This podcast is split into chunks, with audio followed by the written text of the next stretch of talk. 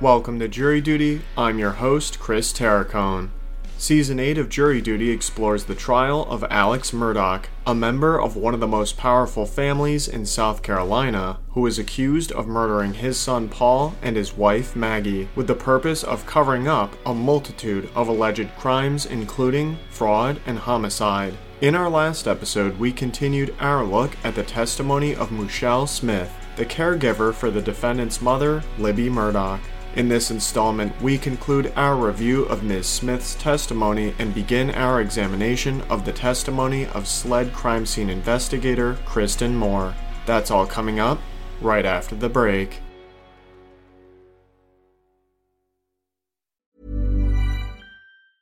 Hey, I'm Ryan Reynolds. Recently, I asked Mint Mobile's legal team if big wireless companies are allowed to raise prices due to inflation. They said yes. And then when I asked if raising prices technically violates those onerous two year contracts, they said, What the f are you talking about, you insane Hollywood ass?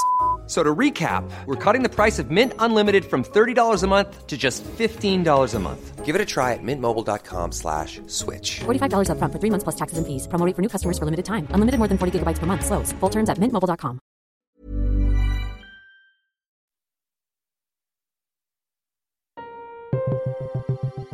It is the early afternoon of February 6th, 2023, day 9 of the trial of Alex Murdoch. As we concluded our last episode, prosecutor John Metters and defense attorney Jim Griffin argued over the admissibility of Michelle Smith's statements to police, to state detectives, and then to defense attorneys and their investigators about Mr. Murdoch's possession of a blue tarp that she witnessed the defendant bringing into his mother's home in the days following the funeral of the defendant's father, Randolph. The prosecution will later present evidence that the object that Ms. Smith saw Alex Murdoch carrying was not a tarp, but a blue rain jacket that the defendant wore during the killings. During the lunch break, the parties appear to stipulate to a way to get Ms. Smith's statements into the record for the jury to consider in their deliberations.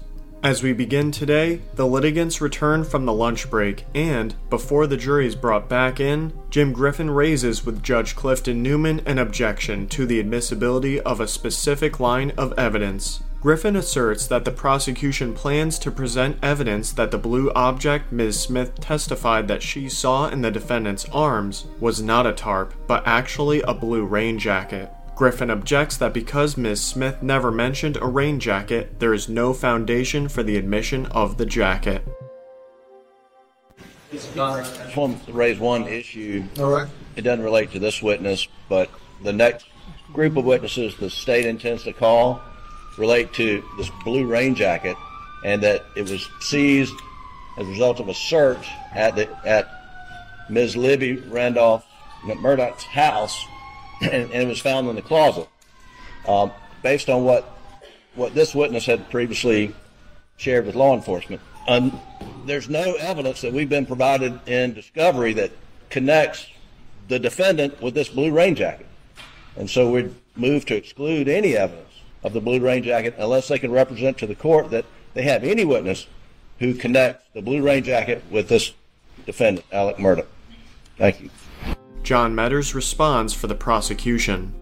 Your Honor, she has identified a um, vinyl blue in that closet, which she says was consistent with what she saw Alex Murdoch coming into her house with. She said, "Yeah, that looks like it." Uh, there's some questions that were asked by the defense, which I'm going to ask her about now. When she is asked about a shirt and something else, but she, I believe, has testified, "Yeah, that is consistent with the color and the vinyl that I saw that's in the closet." Judge Newman appears to defer a decision on the defense motion until the conclusion of Ms. Smith's testimony. All right. Well, let's bring the jury. After the jury re enters the courtroom, prosecutor John Metters continues his redirect examination of Miss Michelle Shelley Smith. Smith, you being, you remember being interviewed by Patrick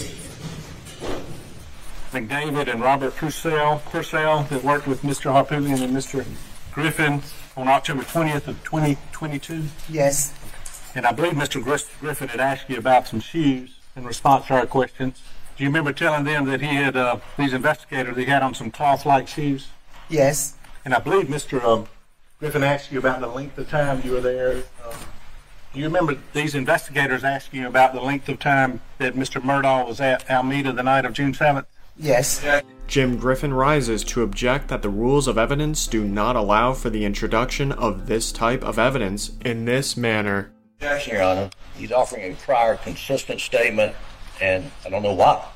Not impeaching her with it. You can't bolster her testimony with a prior consistent statement. Matters? I believe he had questioned the uh, 30 or 40 minutes and was questioning whether or not Alex asked her to say that. Through their investigators, it's clarified for me their conversations that directly contradict what she said earlier on direct that I have through their questioning and interviews, which I just got a little while ago. Ms. Griffin? Again, he's offering a prior consistent statement, and it's not admissible unless it's being offered to rebut a claim of recent fabrication, and that's not the situation we have here. The entire statement right now. The intelligence is taken again after that's evidence. Yes, Your Honor, it's not a statement. There's a whole 30-minute audio recording. Yes. All right. Rule 60, 613D addresses this issue, and you may proceed. The objection is overruled. After Judge Clifton Newman allows the prosecutor's line of inquiry, John Metters continues his redirect examination of Ms. Smith. He flips through a document as he asks the next series of questions. Mr. Griffin asked you the length of time that Mr. Murdahl was there when these uh, investigators questioned you in October of 2022. Uh, do you remember them asking you about how long he was in the kitchen and in the room with Miss Murdahl? Yes. And do you remember them asking you about on cross whether it was unusual, Mr. Whether Mr. Murdahl had visited that time of night? Do you remember that? Yes. And do you remember telling the investigators that he would not come on your shift after eight o'clock? Do you remember that? Yes. And that that was unusual. Yes. And do you remember one of them questioned you? You actually registered it in your mind that something that this is unusual for him to be here that time of night. Do you remember that? Yes. Was your answer yeah? Because I was like, yeah. To be honest, I was like, oh, why? Why are you here this time of night? Why are you here this time of night? You know, because we all going to bed. Yes. And as far as the length of time, do you remember them asking you how long? And you said it was about 20 minutes. Yes. Do you remember Mr. Griffin asked you about um, your recollection as to what Mr. Murdahl said you asked you about the 30 to 40 minute period? Do you remember that? Remember just a little while ago when he was asking you about that? I'm not trying to be Yes. okay about whether if anybody ever asked you if I was here or not.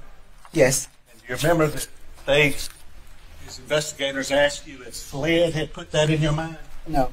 Is that the recollection or something? they put in your mind? Jim Griffin again objects, this time on the basis that Metters is leading the witness. He's leading the witness. He's publishing a document that is not a certified transcript of anything. Object. This time, Judge Newman sustains the defense objection, and John Metters tries to rephrase the question. Did Alex Murdahl ask you to tell somebody how long he'd been there? He said someone asked you. I've been 30 to 40 minutes. That's what he said. Mm-hmm. He said if somebody asked Yes. Once again, defense attorney Griffin rises to object. Just repeating her answer. Matters? Is that the answer you gave his investigators Yes. back in October of 2020? Yes. Now, um, Mr. Um, Griffin asked you about this blue tarp. Did his or Mr. Huntington's Investigators asked you about that when they met with you. Yes. Did they bring something with them? You remember them showing you something? No, a picture. Did they also show you a tarp? Yes. Did they tell you they just got it from Kmart? Yes. Just bought it from Kmart. Metters retrieves a blue object from an evidence box and holds it as he continues his questioning. Their investigators brought this with you to the interview. Yes. Showed you this, correct? Yes. And had you already described a um, well, where'd you first? Who'd you first tell that there was uh, something that the defendant may have been holding in his hand? Who'd you tell first when he when he came in that morning after the funeral? Who did you tell that first to in law enforcement that the defendant may have been holding something or was holding something when he came in? Ding, Dango, Officer Dango? Dango. Dango. And as a result of that, Slade, Slade came and interviewed you. Yes. Okay. And then you then told them what your testimony's been. Yes. Correct. So in October of 22nd, when their investigators came, they were asking you about what you talked about to Dango, right? Yes. Okay. And they showed you this, right? Yes. And did they also ask you about if you'd seen a shirt? You remember when they asked you if you'd seen a blue shirt? Yes. What was a blue shirt? It's a blue, Like a, like a well, I don't I don't know. What was it? A, just like a dress shirt or a shirt? What was it? like a um, like a rain jacket or something, like a pullover. Okay. Something. But they described it as a shirt. no, not as I can recall. Do you remember them asking you? You po- you're positive it wasn't a shirt? Yes. They Yes. asked you that, Yes. and your answer was it's vinyl. It was a vinyl, right? Yes. Yes. Griffin again objects. Judge Clifton Newman instructs Mr. Metters to not lead the witness. Don't lead the witness. And Mr. Griffin was asking you about the vinyl, whatever. Do you remember them asking you if there could have been a gun in it, his investigators? I can't recall. I can't remember. Mr. Metters then holds up a photograph for Ms. Smith. States 411, Miss Shelley, you've identified this previously. Does that look like the blue vinyl garment he was carrying in? Yes. Was it all crumpled up in his arms? It was balled up, yes. Was it folded out? No, it wasn't. Was he wearing it? No, he wasn't. That's all, thank you.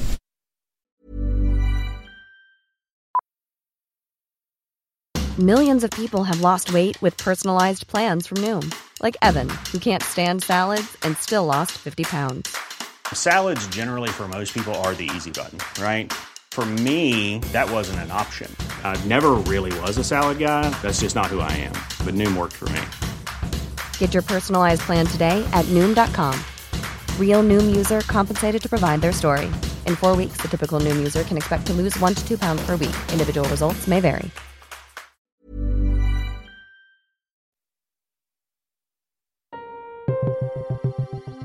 Defense attorney Jim Griffin rises and begins his recross of Ms. Smith.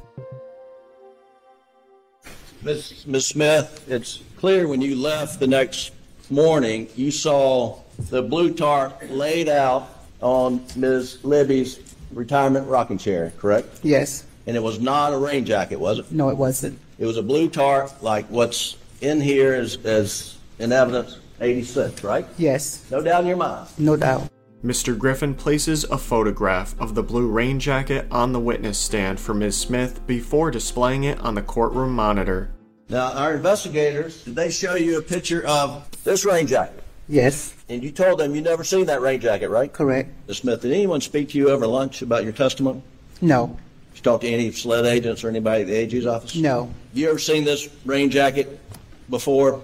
No. Did Alec Murdoch have that rain jacket with him when he came in to the um, Ms. Libby's home on the morning, I believe, a few days after the funeral? No. And if this photo, Exhibit 41, States Exhibit 41, Jim Griffin displays another photograph on the monitor for Ms. Smith. can you see this blue thing wadded up? Yes. If that is, in fact, photo of the rain jacket that we just looked at, would your testimony be you've never seen that garment folded up in that closet before? No, only thing I seen was blue velvet. That's, I never know it was a raincoat or not. It was balled up. Well, had you ever been in this closet before? No, I haven't. So you don't know what that is folded up there, do you?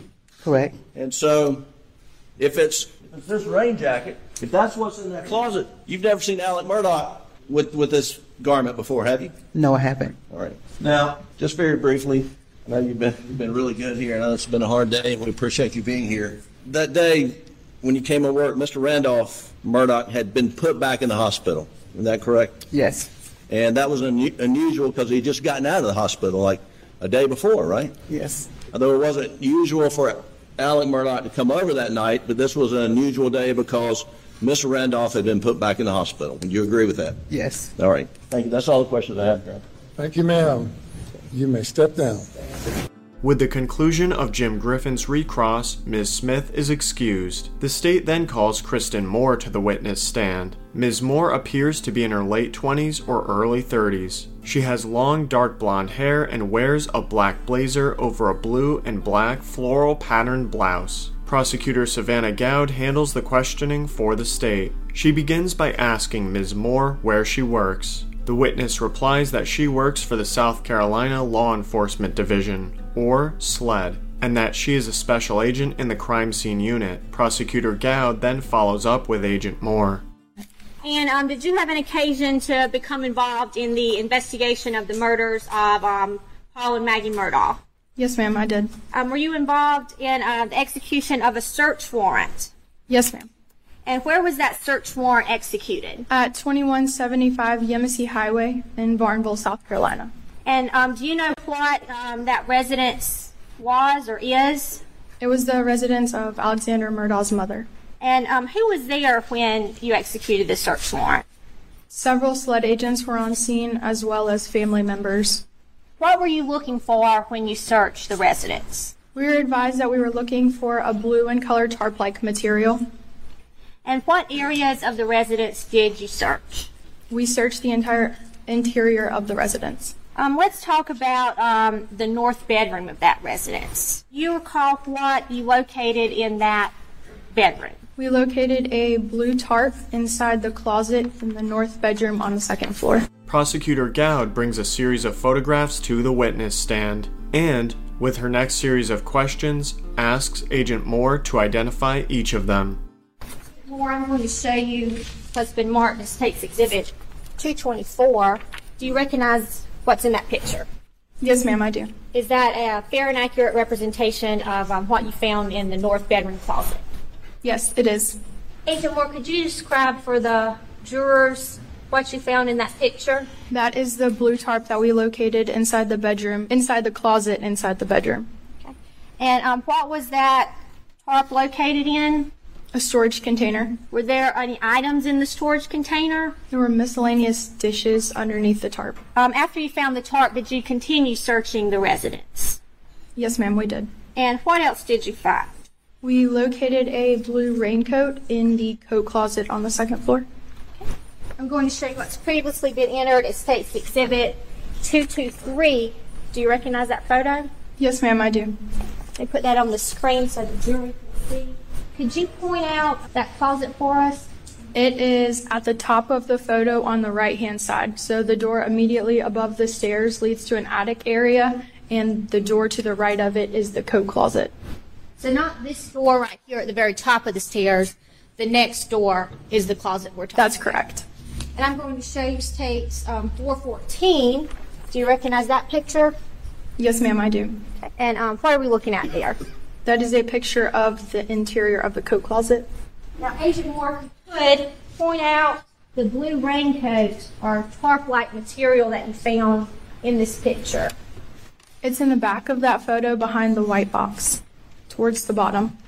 And if you don't mind, would you mind stepping down and pointing that out to the jurors?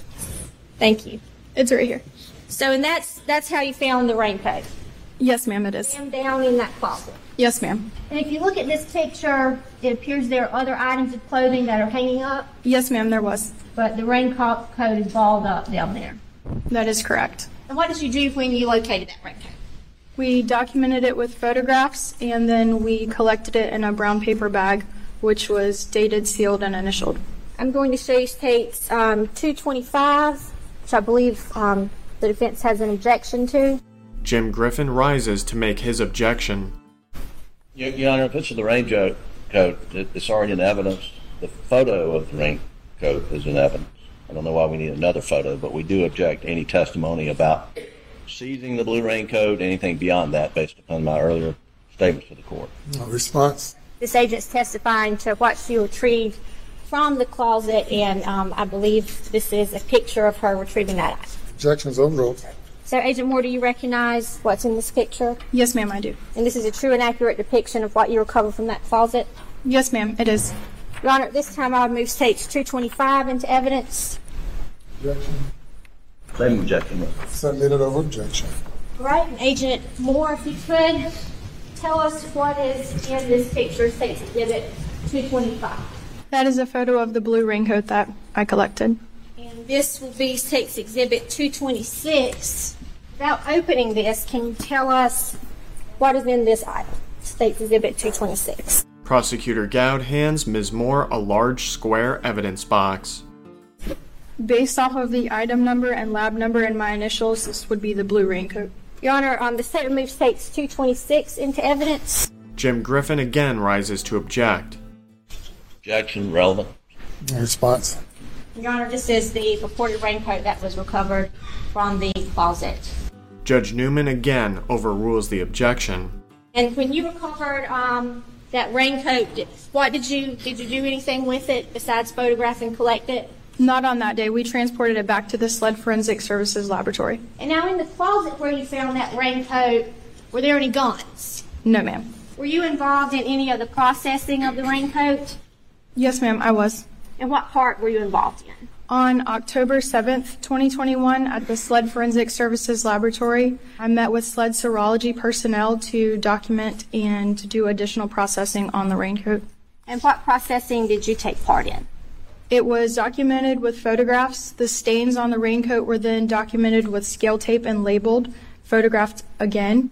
SLED serology department then tested the stains with phenolphthalein, which is a presumptive test for the presence of suspected blood.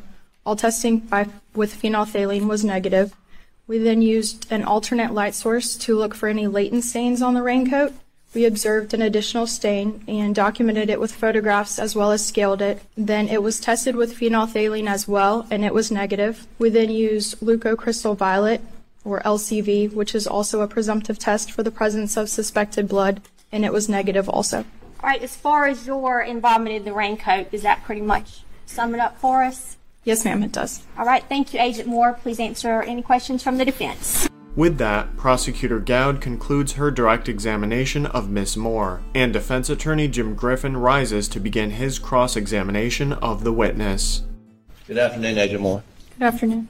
The um, so I understand you went to Almeida, Ms. Libby Murdoch's home, to execute a search warrant. Is that correct? Yes, sir, it is. And what was the day? September September 16th, 2021. September 16, 2021.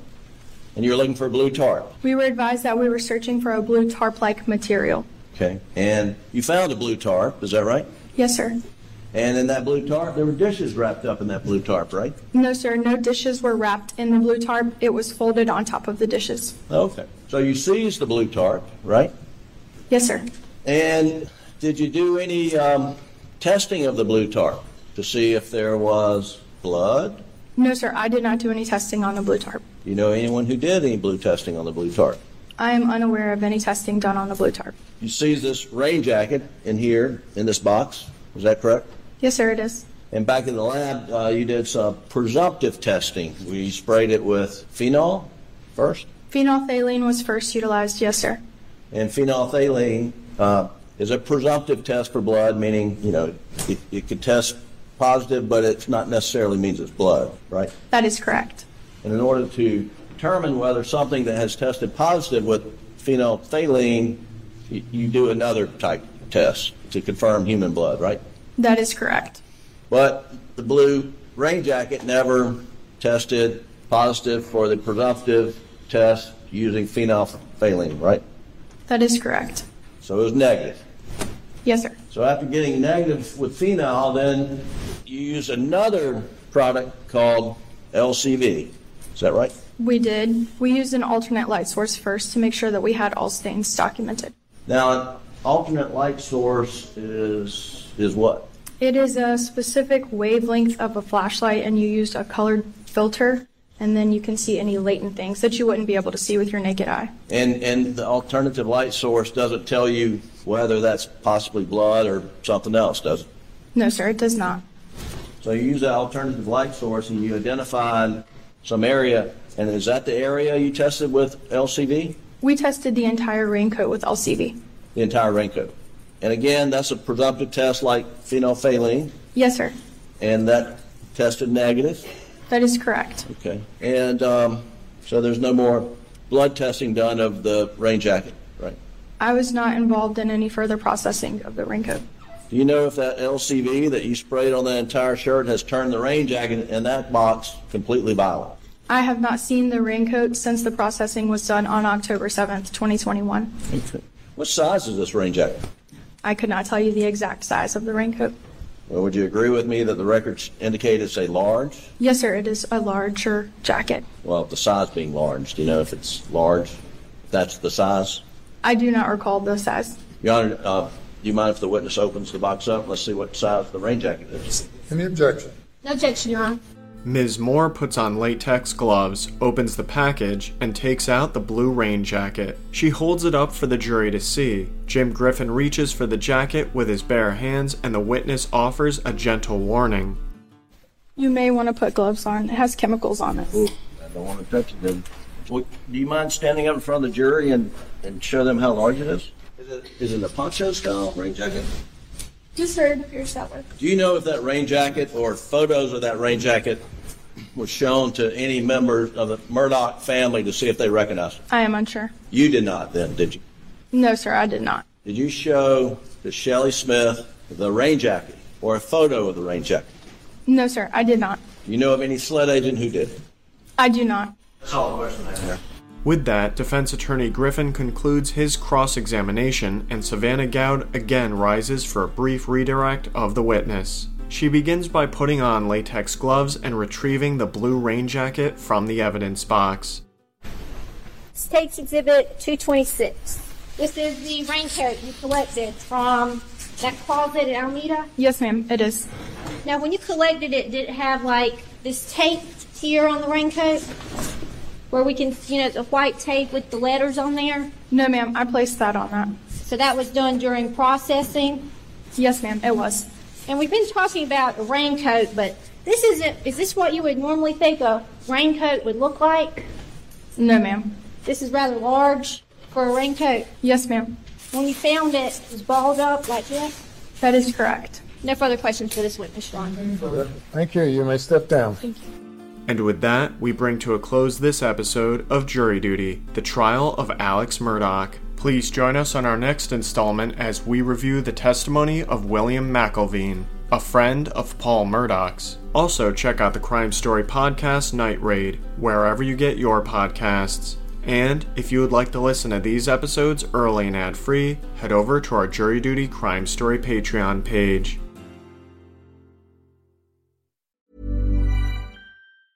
Planning for your next trip? Elevate your travel style with Quince. Quince has all the jet setting essentials you'll want for your next getaway, like European linen, premium luggage options, buttery soft Italian leather bags, and so much more. And is all priced at 50 to 80% less than similar brands. Plus, Quince only works with factories that use safe and ethical manufacturing practices. Pack your bags with high-quality essentials you'll be wearing for vacations to come with Quince. Go to quince.com/pack for free shipping and 365-day returns.